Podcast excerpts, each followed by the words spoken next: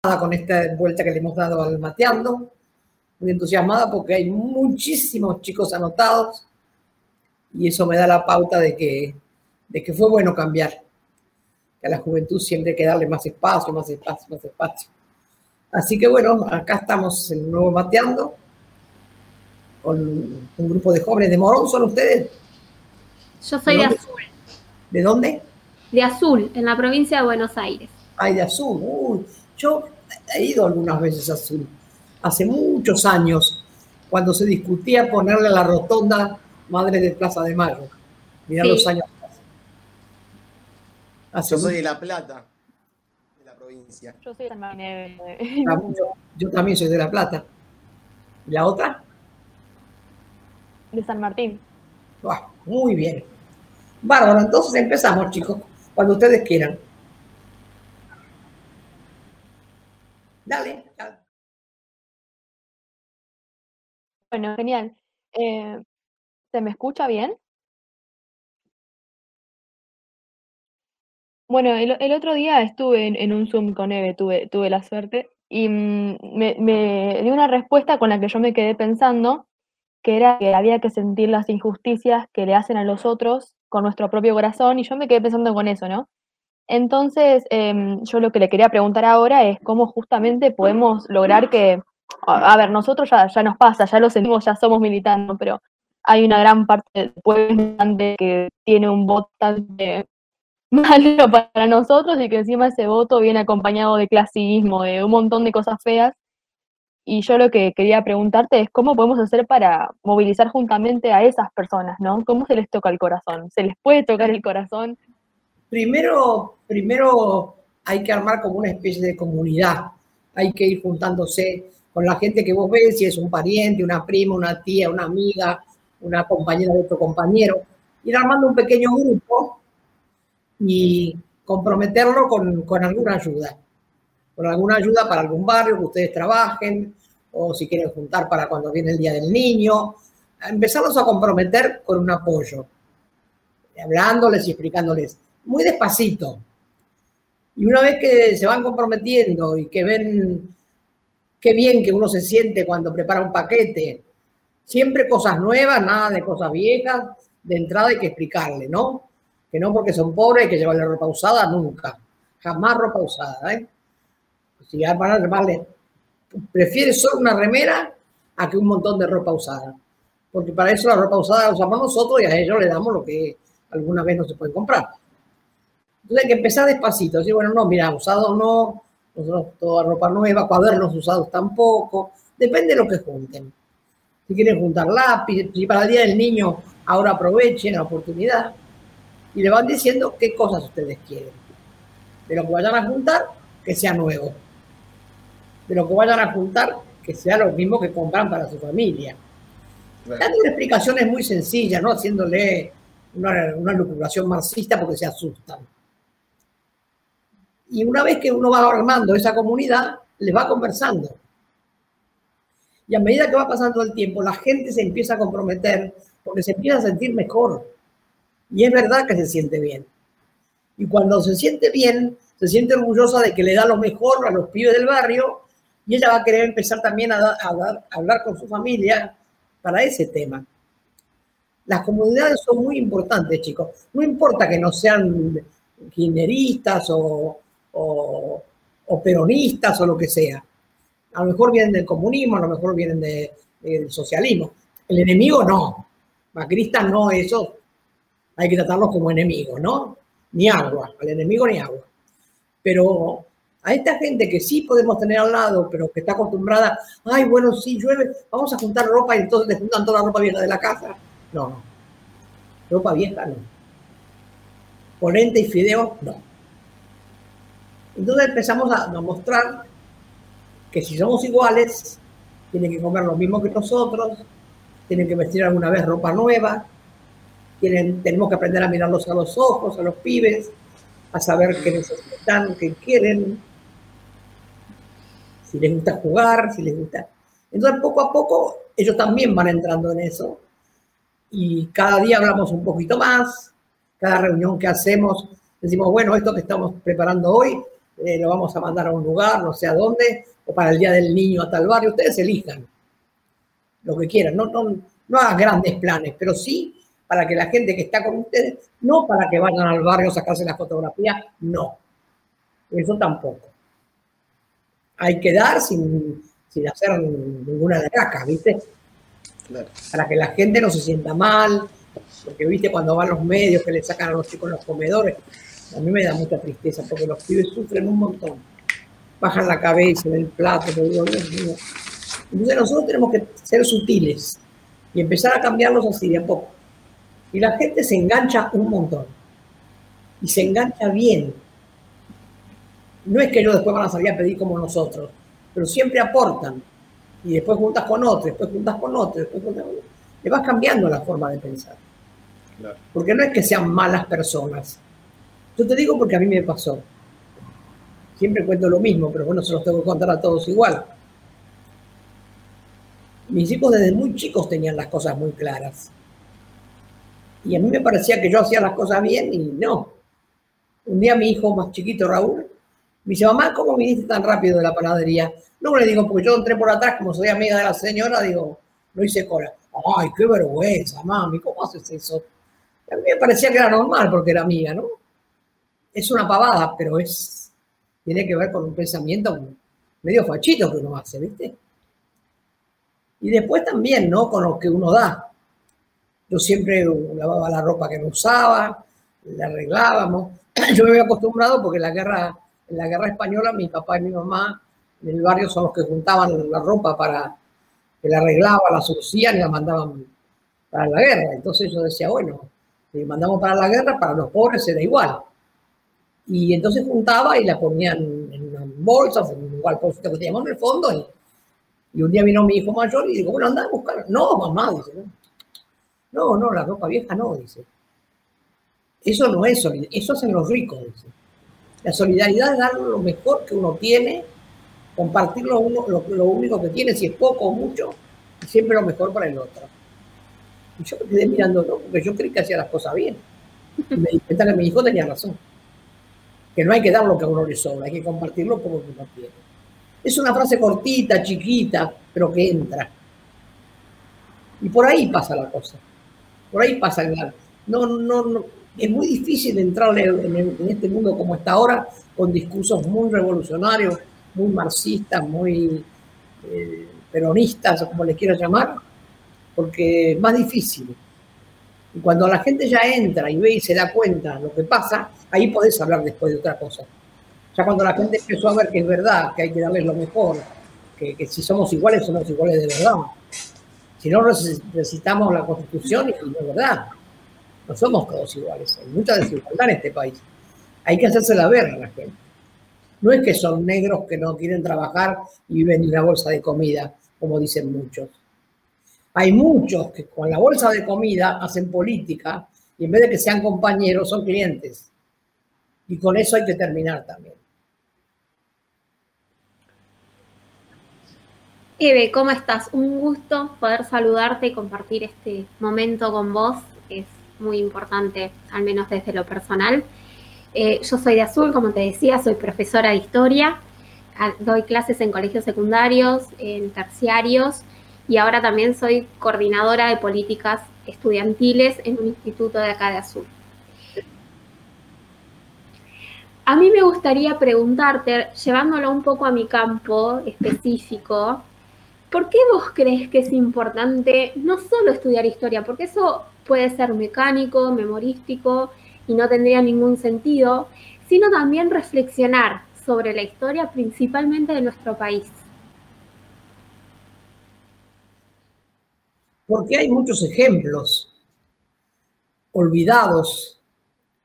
Me parece que la historia de nuestro país es mucho más rica de lo que nos enseñaron siempre, por lo menos de lo que me enseñaron a mí y también de lo que le enseñaban a mis hijos. Pero mis hijos habían aprendido a ver que no era la real, que no era la verdadera. Ni Colón nos descubrió, ni Sarmiento fue el mejor maestro, y, ni Güemes fue un gaucho no sé qué es al revés, ¿viste? Entonces me parece que eso, eso es fundamental para el maestro que enseña. desde dónde tiene que empezar a enseñar la verdad. No podemos seguir enseñando que Colón nos descubrió. Ya, existíamos acá nosotros cuando vinieron ellos, vinieron a robarnos. No hay que decir la verdad. ¿Quién era Rosas? ¿Cómo murió Rosas? ¿Qué, pasaba, ¿Qué pasó con Güemes? ¿Cuántos años hace que reivindicamos a Güemes? Pocos. Siempre era un gacho maldito Güemes. Y está bien que lo hayan matado. todo ese tipo de cosas que hay que ir transformando son los profesores de historia los que lo tienen que hacer. Para mí la historia es, es como la sangre que corre por nuestras venas. Si está infectada vas a estar siempre enfermo. Ahora, si está sana, vas a estar siempre sano para explicar sano. Y siempre reivindico yo a los profesores y maestros que tuvieron mis hijos, que fueron extraordinarios y transformadores, porque hasta para hacer una obra de teatro elegían cosas bien comprometidas. Y la música, le enseñaban qué eran las letras, qué quería decir cada cosa.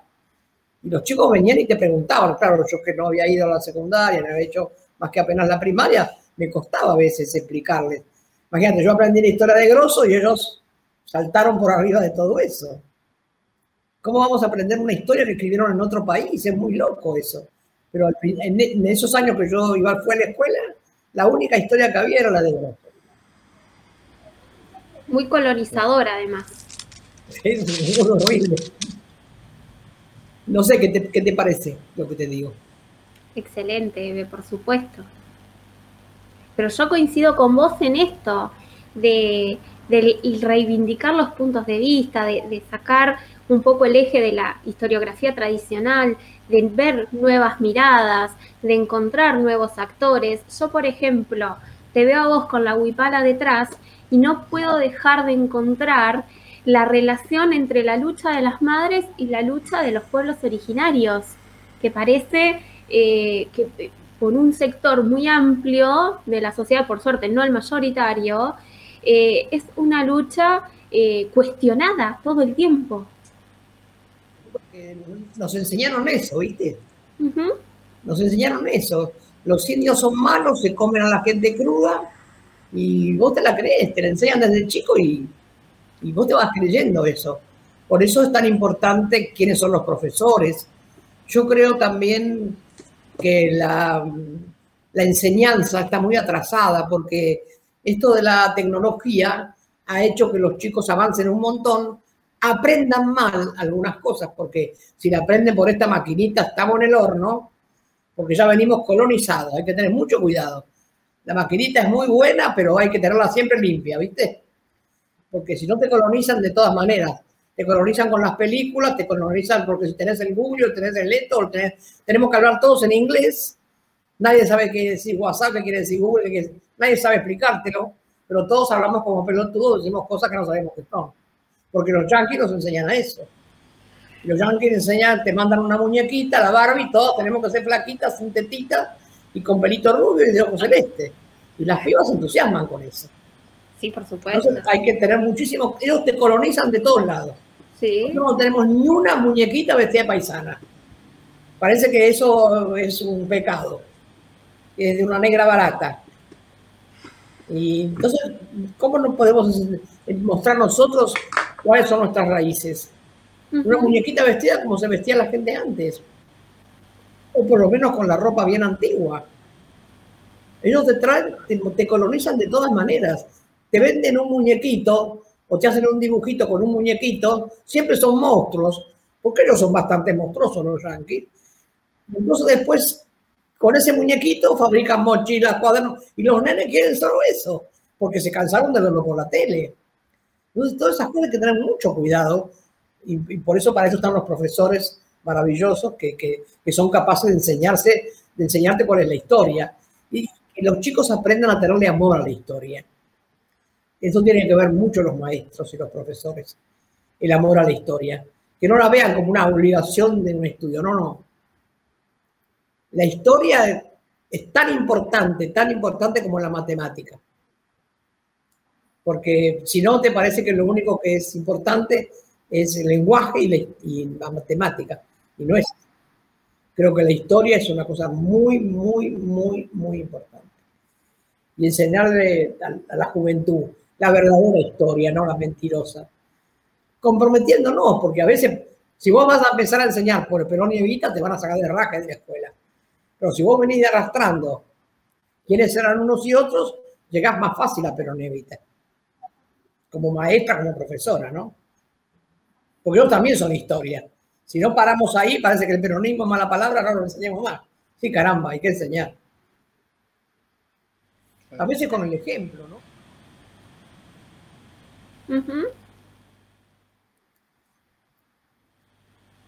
Así es. Bueno, sigo yo. Eh, buenos días, Eve. Buenos días, compañeras. Muchas gracias a, a todos por estar ahí. Muchas gracias por la oportunidad que me dan las madres de poder participar de este Mateando. Gracias a vos, Eve, por haber convertido tu cocina en una plaza. Me presento, eh, yo soy Mariano Alonso, soy abogado de la Universidad Pública de la Ciudad de La Plata. Eh, y quiero agradecer, agradecerte a vos eh, por hacernos pensar los unos a los otros. vos, si vos me permitís, yo en este mateando, lo que quiero hacer es invitarlos, invitarlas a sentir, que es un poco lo que creo que planteaba Valentina también al inicio que es un modo de la sabiduría, el sentimiento, porque creo que la inteligencia está demasiado sobrevalorada. Así que bueno, espero que se animen, que nos animemos en este mateando a que juntos, juntas, eh, abrir el corazón, ojalá el alma. Eh, y muchas gracias por estar ahí. ¿sí? Cada una y cada uno de nosotros que estuvo en los mateandos anteriores eh, y que estará en los próximos mateando, están dando parte de su tiempo, parte de lo que no vuelve. Y eso para mí no es ajeno. Por eso preparé y pensé lo que quería decirte y decirles, porque me están dando un tiempo que es irrepetible para todos. Así que muchas gracias, muchísimas gracias por eso. Eh, yo lo que pensé en preguntarte es respecto a la justicia, ¿sí? porque bueno, soy abogado, entonces digo, en mi ámbito de competencia tiene que ver con, con eso, ¿no? Y la primera pregunta que pensé, que, preparé para que charlemos, es respecto a la administración de justicia, lo que se llama poder judicial. Y digo, para no ser ingenuos, eh, hablando de reformitas o reformas onzas, sería preguntarte, ¿crees vos y, ustedes, compañeras, eh, que con un cambio mínimo, pero sustancial, como ya establece la Constitución, ¿sí? Respecto a los juicios por jurados, si no sería una buena forma de que la ciudadanía empiece a tomar parte de lo que son las decisiones jurisdiccionales? Digo, eh, es algo que establece la Constitución, ¿sí? Eh, y no está implementado a lo largo y a lo ancho del país. Lo que quiero que, pensemos en este mateando, yo humildemente, ¿no? Como simple abogado, lo que les quiero proponer es pensar cómo democratizar realmente la justicia, ¿sí? Que es lo único que... Sí. Vamos a empezar por el lenguaje, que tiene mucho que ver el lenguaje con lo que hacemos y lo que decimos. Justicia es una palabra que le pertenece al pueblo como la palabra libertad. No es la justicia la que fracasa. Lo que fracasa y lo que está corrupto y envenenado es el poder judicial. Ese poder, que la palabra te lo dice, poder judicial, es el que te mete preso, el que no te da posibilidad de hablar, el que la defensa no vale nada porque siempre ganan ellos. Bueno, porque ya está corrupto. Y el cambio que hay que hacer es un cambio de raíz y hay que empezar por el lenguaje. Libertad y justicia son dos palabras del pueblo por las que lucha el pueblo toda la vida y por las que luchamos desde que empezamos. Por hacer las cosas con libertad y por reclamar a gritos la justicia para nuestros hijos. Y el Poder Judicial nunca permitió, porque lo que ellos quieren es ser eso, un poder, es como la prensa. La prensa es el cuarto poder, es verdad, es el cuarto poder. Por eso tienen nombres así tan, el Palacio de Tribunales, la Suprema Corte, Suprema de qué, y el Poder Judicial. Son tres cosas que te dan la pauta que son como los reyes para gobernar. Sí, hay una suerte de, monarquía, digamos, en el raigambre de cómo se implementó ese sistema. Y yo digo, por eso, esta reformita que, se ha planteado, vos fíjate que yo digo, lo puedo analizar eh, como abogado y digo que lo que simplemente... Mira, esto que está planteando ahora, a tapar el agujero. Se va a tapar por un rato y después se va a romper otra vez. Esto es igual. Es pan para hoy y hambre para mañana, no sirve para nada. Este planteo de ahora no sirve, no gastemos tiempo en esta, en esta, hay que cambiar, es como un gran cáncer. Si vos tenés un cáncer en el cuerpo hay que operarlo y hay que operarlo profundamente. Por eso a veces cuando tenés un cáncer y te mutilan porque no tienes más remedio, uno sufre como loco, te cortan una pierna, te falta un pedazo de estómago, pero bueno, es necesario para salvar la vida. Y para salvar la vida de una sociedad hay que operar con profundidad, como si fuera un cáncer grande que nos está corrompiendo a todo el país.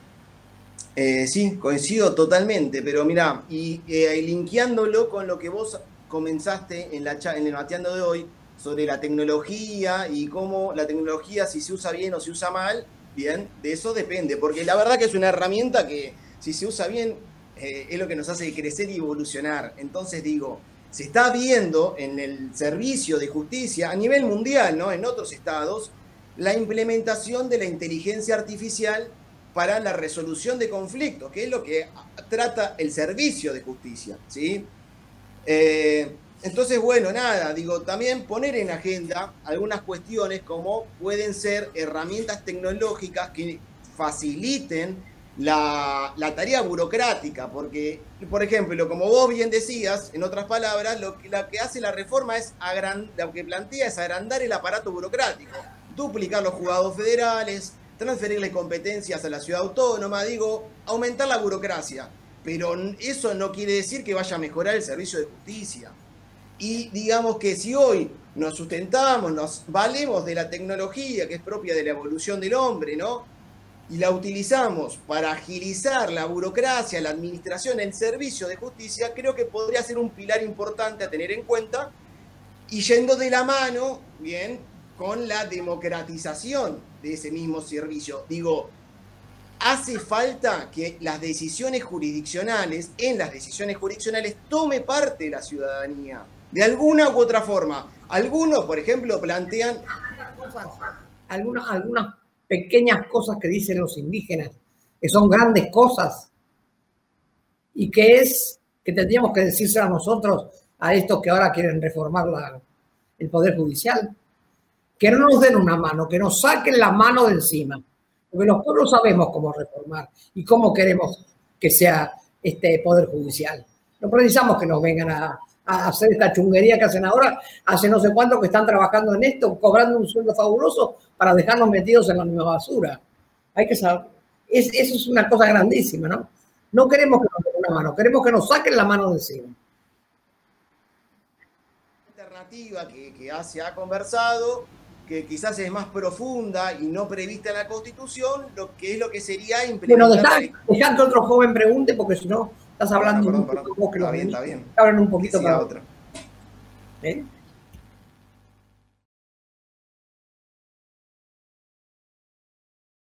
Bueno, yo, yo también un poco la, pregunta a ver con la justicia, no todo porque no, no soy abogada ni estudio derecho, lo mío es la sociología.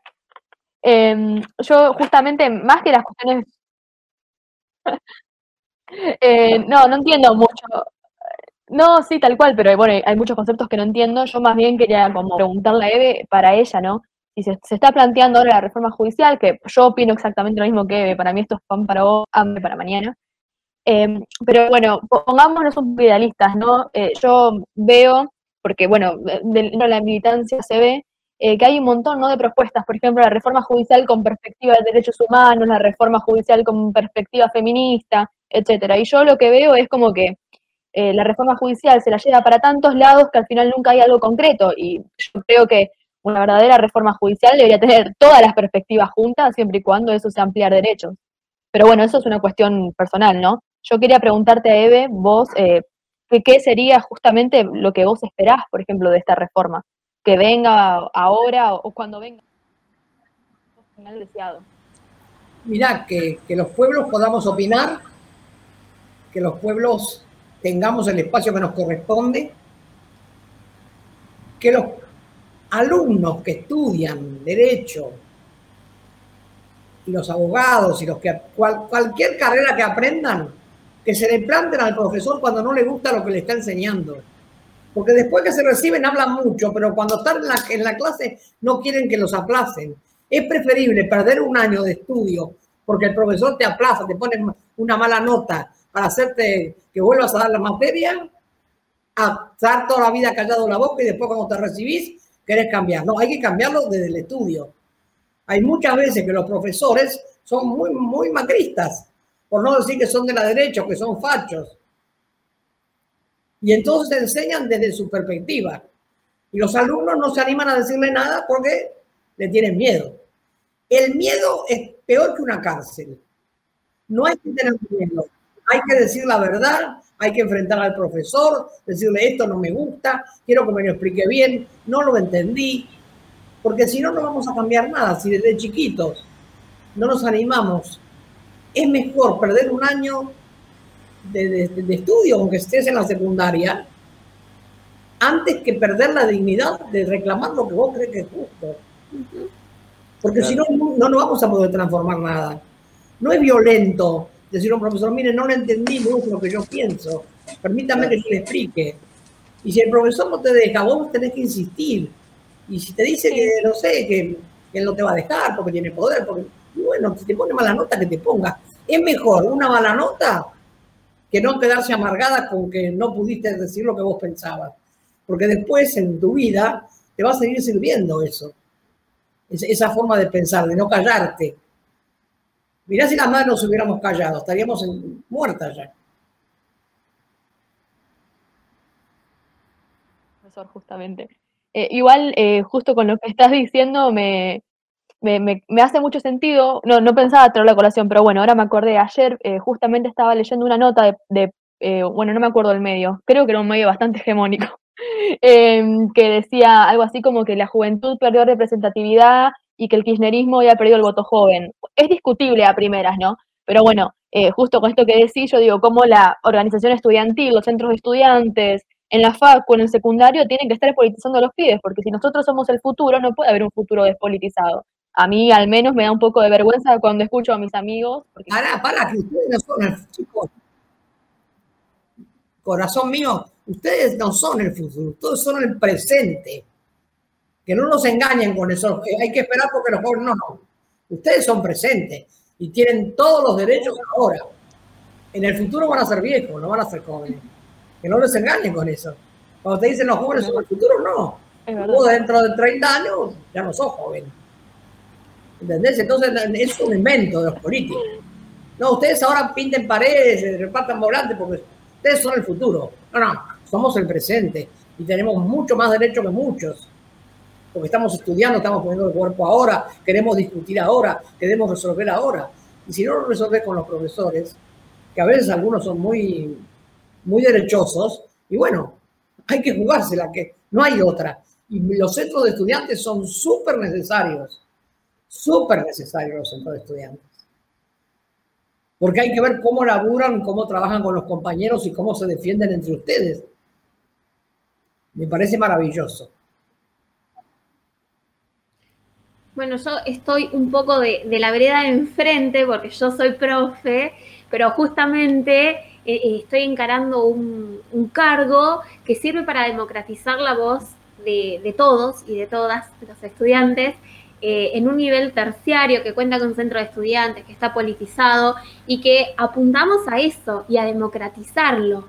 Y esto que vos decís lo vemos un montón en educación, incluso en los grupos en las redes sociales, compañeros docentes defendiendo medidas neoliberales. A mí me parece algo espantoso, terrible, pero creo que la lucha que se tiene que dar es la discusión política frente a todas estas cuestiones. Sin embargo, a mí me gustaría eh, preguntar, bueno, de hecho vos verás que dice Angie Levine, Historia de miércoles, porque en este sentido yo abrí un canal de YouTube que es de historia cultural para empezar el debate también en algo que a los chicos les llegue, que les sea contemporáneo, que les guste. Así que imagínate en el secundario cuando llega la profe youtuber, están fascinados. Y siempre nos sentamos a hablar de cuestiones sociales, de cuestiones políticas. Muchos no coinciden conmigo, pero saben que tienen el espacio y el respeto. Y eso es fundamental para encarar cualquier tipo de, eh, de debate. Uno de los temas que eh, estuvimos hablando últimamente con, mis estudiantes es que este último año se sancionaron leyes muy importantes en cuanto a derechos y en los últimos días se sancionaron dos que me parece que al menos son cuestión de, de debate. Una es la del cupo laboral trans y la otra es la ley de zonas frías. Sin embargo, hay diputados y senadores que se opusieron y los medios hegemónicos dicen que no importa saber los nombres de los votos negativos. Eh, yo con esto no estoy de acuerdo porque son funcionarios elegidos democráticamente y es importante saber qué intereses defienden. ¿Vos qué opinas al respecto, Eve? Mira, yo creo que hay muchas transformaciones para hacer y muchos cambios que hacer. A mí lo que me, me, da siempre muchas ganas de, de contar a los chicos y de explicarles es cuando un profesor les da posibilidad de hablar y de discutir de igual a igual. Porque eso les va dando mucha fuerza, porque hay pibes que son muy, muy, son muy calladitos, no quieren intervenir, pero en la vida hay que intervenir en todo porque es lo que nos toca. Y me parece que hay profesores que tienen esa habilidad, como veo que vos tenés con tus alumnos, porque bueno, porque vos, el tema es el siguiente, uno a veces tiene que ser más político que profesor de historia, porque la historia es política pura. Y entonces cuando uno toma partido en la historia y en la política pura, que es la historia, ahí es cuando empieza a verse un poco más complicado, porque como tenemos tantas diferencias en lo que te enseñan, todavía hoy, depende a la escuela que vayas, y cómo vayas y, y con qué libros te hagan estudiar, es, muy complejo, porque después tenés todos esos paratejos que te dicen otra cosa. El chico busca Rosas y uno le va a decir que era un asesino y el otro le va a decir quién era Rosa. Y, y, todos estos héroes que tuvimos, tan tapados, y que los empezó a descubrir Cristina y Néstor, también con el peronismo de Perón y de Vita. Y esas cosas son fundamentales para llegar a lo que tenemos que llegar. Ahí vamos a encontrar cuántos indígenas hay, cuántos todavía, cuántos wichis y cuántos mapuches no han usado nunca calzado, no tienen vivienda, no tienen abrigo, no tienen nada porque no somos iguales. Por más que la constitución diga que somos todos iguales, no es verdad. Mm. Porque a las, a compañeros viven en condiciones infrahumanas hoy. Hoy sin techo, sin agua, con los chicos que nunca usaron calzados, hoy. Entonces, no estamos hablando de, de cuando vino Colón, estamos hablando de ahora. Las comunidades indígenas han sido siempre muy abandonadas. Y como no tienen documentos, no existen, son los nadie. No existen para nada. No existen para cobrar nada, para tener una tarjeta y pensar en una sube, nada, no existen. Y todavía cuando tienen un pedazo de terreno, vienen los que se lo compran regalado o se los regalan los macristas, como hacen siempre, y los echan y los sacan a las piñas, a los balazos, los matan. Y... Ustedes fíjense lo que pasó. murió Maldonado, lo mataron Maldonado, por defender a los mapuches. Se hicieron marchas a montones de miles de personas, muy buena, en buena hora pero al mismo tiempo mandaron, mataron a un pibe mapuche y nadie hizo una marcha por ese pibe. Nadie. Y yo tenía mucha bronca, yo no fui a ninguna marcha de Maldonado porque no podía creer que no hubiera nadie que quisiera hacer una marcha por el mapuche. Y el mismo, al mismo tiempo mataron a un nene en Tucumán por la espalda, balazos, que estaba preparado para ir a la escuela, y lo mataron porque dice que iba a robar, no sé por qué, esos disparates. Y tampoco nadie hizo una marcha porque mapuche y negro y pobre no vale igual. que uno que viene de la ciudad.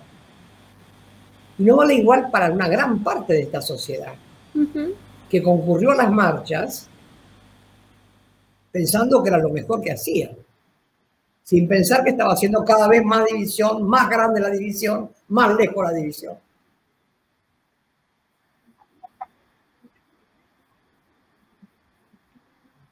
Rivadavia con la ley de enfiteusis, si pensamos lo que hizo Roca con la mal llamada campaña al desierto, Alcina anteriormente con, su zanjón, es como que siempre es la línea de correrlos, de apartarlos, de expulsarlos, y en vez de generar una frontera que nos una, una línea divisoria que nos separe aún más y que genere, como vos decís, esa brecha entre unos y otros. Y lo que saben ellos, porque ellos nos, nos enseñan cómo hay que cuidar la tierra, la madre tierra que ellos aman, que no la, no la, gastamos como nosotros, que le echamos glifosato y todavía le pagamos a Monsanto para que venga. Es, hay muchas cosas para discutir, que no solo es la Suprema Corte, que no es, hay muchas cosas. Y yo creo que los profesores de historia tienen un, un papel importantísimo, cada vez más importante, porque cada vez nos damos cuenta que sabemos menos de historia que lo que sabíamos antes. Porque cada vez te la enseñan más así. Porque no, mejor no profundizar porque cuando se profundiza hay muchos profesores que se tendrían que ir rápido de lo que están enseñando. Y por eso no profundizan. Así es. Bueno, le dejo la palabra a, Mariano, así no monopolizo tampoco. Bueno, yo, eh, otra, otro tema que quería hablar con vos, Eve, y con las compañeras, es teniendo en cuenta el cambio de era que estamos atravesando, no sé si compartirán, pero estamos atravesando un, nuevo orden, ¿sí? Entonces, preguntarte, Eve, a ver si me ayudas a, entender, porque para mí hablar de izquierda y de derecha, o como hablar de capitalismo, me parecen conceptos o términos un tanto vetustos en esta nueva era, ¿sí? Digo, son las categorías de izquierda y derecha son categorías importadas que solamente las podríamos entender en el contexto histórico europeo porque se sentaban de un lado o del otro del recinto. Ahora bien, volviendo a lo que sería el capitalismo, la categoría... Sí, bien. El cáncer más grande que tiene el mundo entero. La derecha y la izquierda siguen existiendo, no es que no existen, no es que somos locos ni tarados. Lo que pasa es que muchos la quieren borrar porque son más derechosos que de izquierda. Entonces, el capitalismo es el cáncer más grande. El capitalismo es el que trae el hambre, el que trae las pestes, el que trae las invasiones, la guerra, la corrupción, la venta de armas. Y si no, fíjate lo que es Cuba, a dónde pudieron llegar con ese maravilloso pueblo que son, y mira dónde estamos nosotros. Los cubanos que no tienen nada todavía hacen vacunas para, para, para para que tengamos todos los demás. Hay médicos cubanos por todo el mundo. Bueno, quiere decir que el socialismo que, tienen los cubanos, o, comunismo, como le quieras llamar, sirve. Porque mira, te lo demuestran. Es un que ha, dado todo. Y está, lo, han embargado años y años para no dejarles entrar nada. Por suerte ahora han votado 184 a favor. E, eso no, tu pensamiento es muy de yankee, perdóname que te lo diga. No, pero no, lo mío es una duda en la decir cual que, no, decir que la izquierda y la derecha resisten bien de los yankees. Perdóname, vos me preguntás a mí, yo te contesto. No, está bien. Yo lo que creo es que son categorías extranjeras que acá se aplican. No son extranjeras, la izquierda y la derecha existen en todos lados. Si no, porque está Macri y porque está Cristina. A ver, si vos crees que son iguales, bueno, ya está, no vamos más. No, no, yo lo que digo es por ahí ayornar esas categorías importadas al nuestro contexto. No son importadas. Izquierda y derecha existen. Ok, ok. ¿Para qué tenemos la mano derecha y la mano izquierda? No, no existe. yo igual lo decía con, humildad, la pero. La, izquierda. la derecha es facha, asesina, hija de remil puta. Y la izquierda es la que se ocupa de los que no tienen, de los que no comen, de los que no, de los que no son considerados en ningún lado. No, es, no es lo mismo la izquierda y la derecha. Existe. Igual, por, a ver, yo lo que me hacía, referencia a las categorías de izquierda-derecha, pero para arribar al capitalismo. yo con vos, no, con vos no voy a discutir más porque pensamos totalmente diferente. Vos pensás con un lado y yo pienso con otro. No, bueno, está bien. No, no, yo, no creo que esté... Yo te contesté, pero no quiero discutir. Yo te contesto lo que pienso, pero no quiero discutir. No, no estoy discutiendo. Porque vos estás empeñado en decir que no hay izquierda ni hay derecha. No, yo dije que poní, puse el ejemplo. Lo que digo yo digo, lo dicen autores, que pueden ser autores fachos, o, o sí, o macristas, como decís vos, pero a donde quería llegar con esto es que yo veo que el capitalismo, hay un nuevo capitalismo. ¿sí? El capitalismo siempre es asesino. No hay capitalismo bueno y capitalismo malo. No existe eso. No, no, que yo no, en eso coincidimos, pero me déjame terminar a dónde quiero arribar. Yo veo que el capitalismo que hoy está en esta nueva era se vale de otras herramientas, como antes fue la plusvalía, hoy se vale, por ejemplo, lo de la información, de los datos, ¿sí? de la información y la distribución de la información, mucho más que se valía antes de la plusvalía. Entonces digo, ante un nuevo capitalismo, un nuevo orden, una nueva era, repensar a eso me hacía referencia con las categorías, ¿sí? Porque digo, es todo junto, el capitalismo tiene izquierda y derecha. Entonces, si lo que está cambiando es el capitalismo o la forma de dominación, yo invito a repensar, ¿eh? yo no me creo dueño de ninguna verdad, ¿eh? por eso creo que no, no es que estamos discutiendo, yo eh, quiero aprender de vos, pero te traigo mis dudas para que me ilumines. No, yo no estoy afirmando ninguna verdad, digo yo no voy a discutir con Bueno, está bien, está bien. Yo simplemente. No, quiero discutir. A ver a quién le toca hablar ahora.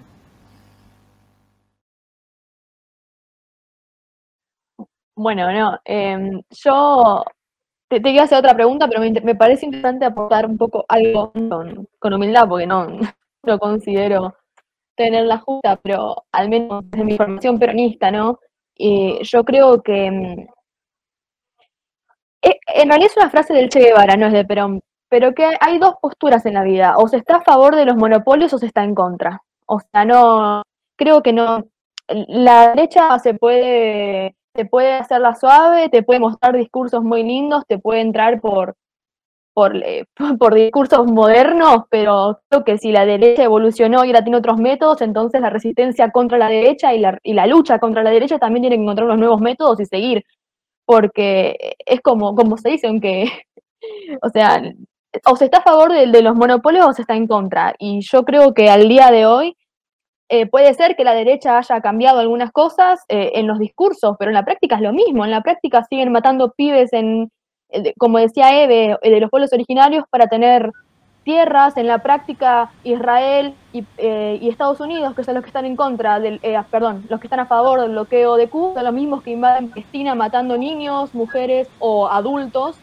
para seguir defendiendo el capitalismo. Entonces yo creo que si bien puede darse el discurso, ahora por ejemplo está muy de moda esto de la productividad, ¿no? Del ser feliz, del ser productivo, y es como un discurso medio adormecedor, pero que te sigue existiendo y te sigue exigiendo, y si bien hoy no tenés por ahí, que sería generalizar decir esto, porque en muchos lados del mundo sigue estando el patrón que te caga palo, pero bueno, podemos decir que no es mayoría, se podría decir que tal vez no es el discurso predominante hoy.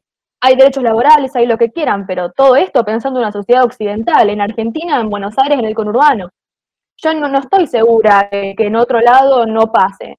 Y, y la lucha tiene que ser global, porque si bien obviamente somos argentinos, queremos nuestro país, nunca vamos a ser libres hasta que el último palestino pueda vivir en su tierra feliz, eh, donde nació con sus valores. Y el capitalismo te sigue apilando la cabeza, siempre. Como decía Eve, desde estos teléfonos hasta la computadora, y, porque funcionan con la hegemonía.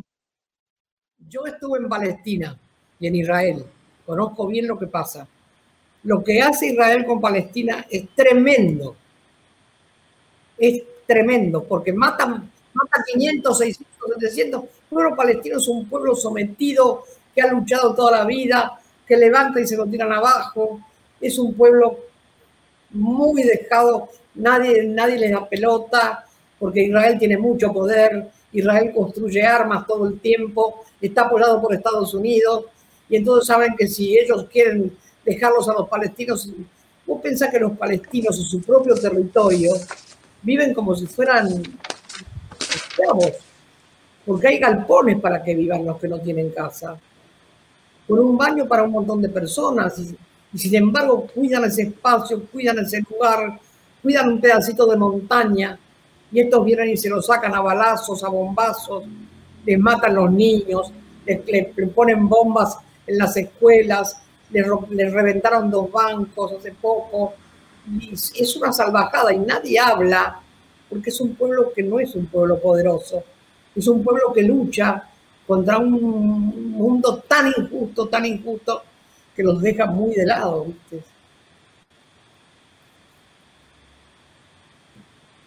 Totalmente. La otra vez vi una web que, bueno, que era una comparación. Yo, eh, o sea, no, no quiero eh, hacer algo, decir algo que por ahí suene mal. Eh, yo estoy en contra de todos los genocidios del mundo, pero bueno, la foto comparaba ¿no? lo que ocurría en la época de los nazis con lo que está ocurriendo ahora en Palestina y se mostraba que era exactamente lo mismo.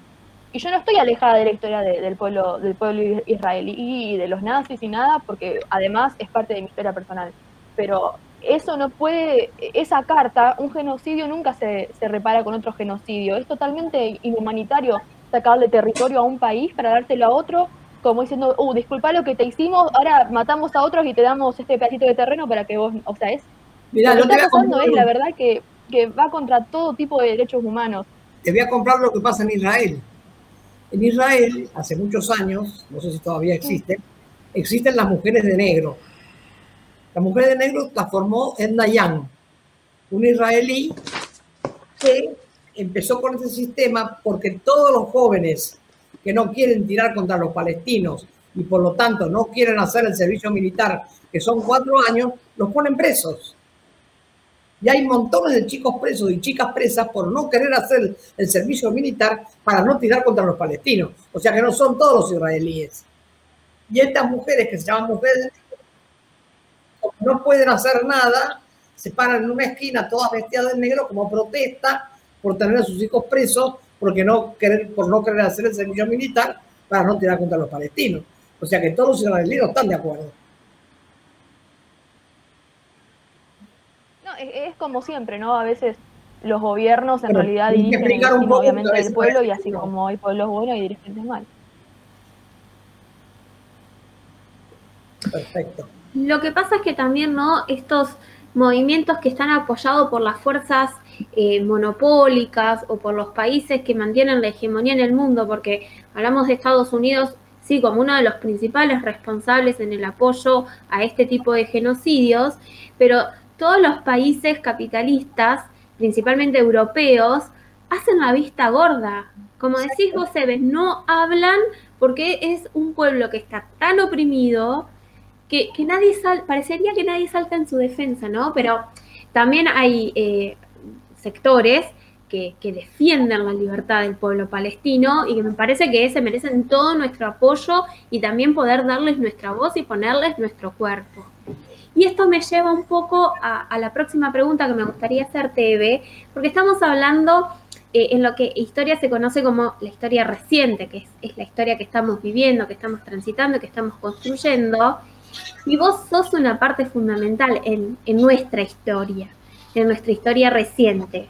Y esto que estamos haciendo, eh, yo no puedo dejar de pensarlo en un documento histórico como la historia oral. Y me gustaría que vos nos digas quién es Eve de Bonafini y cuál es su compromiso hoy, en el 2021, no solamente con Argentina, sino con la humanidad en general. Eve Bonafini es una mujer que nació en un momento de mucha pobreza, donde los trabajadores eran tremendamente explotados. Yo lo veía a mi padre, lo que trabajaba y lo poco que ganaba, y veía a los dueños de la fábrica que tenían autos para todos y veraneos, y la fábrica cerraba un mes, decían balance, no nos pagaban. Siempre trabajé hice la escuela primaria, siempre aprendí telares y empecé a trabajar, siempre fui trabajadora, me casé, tuve hijos hermosos, maravillosos, era feliz, éramos felices. Y mis hijos se comprometieron, cosa que, que yo no podía creer cómo ellos ya interpretaban lo que le había pasado al abuelo. Yo Eve Bonafini, o ayer o antes de ayer, o hace 44 años,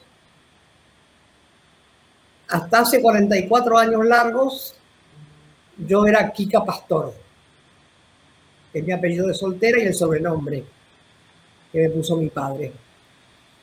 Y el día que me llamaron para decirme que no encontraban a mi hijo Jorge, me convertí en la Eve Bonafini que soy hoy. No me senté nunca a llorar, no podía llorar. Salí a la calle y hasta el día de hoy. No he parado, he entendido a mis hijos cada vez más, aprendí de ellos todo lo que sé. Estoy orgullosa de haber tenido hijos revolucionarios, hijas revolucionarias que entregaron su vida. Entendí que solas no íbamos a hacer nada. Socializamos la maternidad. No permitimos que nadie le ponga precio a la vida. No cobramos la reparación económica. No aceptamos cadáveres porque nuestros hijos nos decían, mira mamá, si nos pasa algo, con tal que haya uno que levante nuestra bandera, no vamos a morir. Y nosotros no nos dejamos morir. No nos dejamos morir porque hablamos siempre de ellos. Y siempre estamos orgullosas. Yo creo que es la mejor candidatura que me dieron mis hijos, ser madre de revolucionarios. Y todo lo que sé lo aprendí de ellos, de ellas, de su entrega, de su alegría, de cómo estudiaban, trabajaban, pensaban, nos enseñaban, participaban. No lo cambio por nada. Sigo siendo esa misma mujer con muchos más años, convirtiendo la cocina en la plaza, tratando de reinventarme todos los días para que las madres no mueran, porque hay muchas cosas todavía de las madres que no se hablan. ¿Por qué es el único movimiento que tiene tres madres asesinadas? por la Marina, que nunca pagó por lo que hizo ni va a pagar, porque no hay plata para pagar lo que hicieron. Secuestrar las tres mejores madres, torturarlas, violarlas y tirarlas vivas al río. Si eso no es capitalismo puro, salvaje y sangriento, ¿qué es? Por eso hay muchas cosas para discutir, hay muchas cosas para pensar, y hay muchas cosas para, para que nos sentamos a ver. Y hay que seguir por, un camino muy difícil tal vez, que es este de decir lo que uno piensa, sin tener preocupación si el presidente se ofende, porque el presidente nos dijo, el presidente nos dijo a nosotros, a todos cuando asumió, que él lo que quería era que cuando no cumpliera con lo que dijo, que le dijéramos. Y lo que hacemos las madres es eso, decirle algo cada vez que no cumple con lo que nos prometió. Y yo creo que lo que tenemos que hacer es eso, aprender a decir lo que no. Y soy eso, una mujer que pelea, que discute, que, que lee mucho, leo muchísimo. trato de aprender lo que no aprendí antes, un poquito, porque tampoco puedo aprender mucho, la tecnología. Me apasiona la vida, todo lo que es vida, me apasionan las plantas, los pájaros la vida de los animales, me parece maravillosa. No me aburro, la pandemia esta no, no me afecta porque no tengo tiempo de aburrirme. Y me, interesa mucho la juventud que está trabajando muchísimo, muy bien, que son muy inteligentes. Estoy muy orgullosa de ustedes, chicos, la verdad. Hay cada campeón que no te cuento, de, cada grupo voy viendo lo, bien que están, lo cuánto que hacen y cuánto que trabajan. Y por eso sé que me puedo morir tranquila, que la semilla de las madres ya está en muchos lados, ¿no? Una vez me dijo uno, vos vas a hacer crecer almendros entre las piedras. Bueno, ojalá que así sea. Esta entrevista, este, este encuentro, este mateando, esta eh, cuestión de debatir ideas, la voy a compartir y la voy a socializar con mis alumnos, tanto de nivel secundario como de nivel superior. Y a mí me gustaría que vos les dejes un mensaje a ellos. los mensajes, más que un mensaje, le dejaría un, abrazo de palabras. Y no parezco el viejo Vizcacha, ¿viste? Un abrazo de palabras. Chicos, ustedes son el presente, no son el futuro. El futuro ya van a ser viejos. Ustedes tienen que ser rebeldes, muy rebeldes. Hablar mucho con su familia también. Cuando hay familia que dice, no te metas en política, no hagas política, o estudiar, no hagas política, no. Hace política y después estudias. porque me parece que es al revés. A veces los papás no entendemos. Yo lo digo por experiencia propia. Mis hijos hablaron muchísimo conmigo. Y a pesar de que vengo de, una familia muy pobre, había cosas que no, no, no me cabían en la cabeza. Y mis hijos me las enseñaron.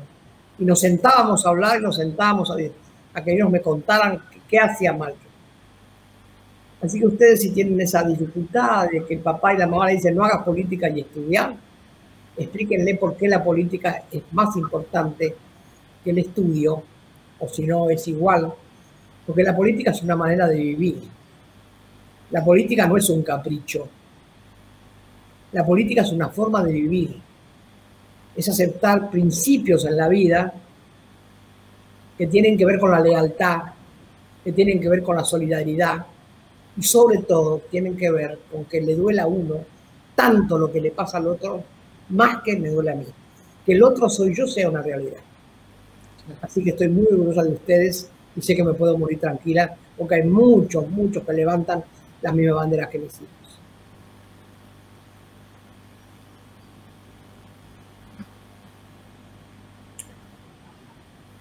Hola. Bueno, ya estamos entonces. Cortamos acá porque era media horita. Pero bueno, se puso, interesante. Se, extendió. Bueno, alguno de ustedes diga algo y ya está. ¿No tienen palabras? Yo agradecerte, Eve, agradecerte este espacio y tu lucha de 43 años que ilumina la juventud. Gracias, gracias Eve y gracias Madres por este espacio que es tan necesario para democratizar las voces, para hacernos conocer, para hacernos escuchar, para seguir sembrando, para seguir eh, construyendo en conjuntos, que es lo que ustedes han estado haciendo todo este tiempo, maternándonos un poco a todos. Así que muchísimas gracias por todo. Sí, por mi parte también.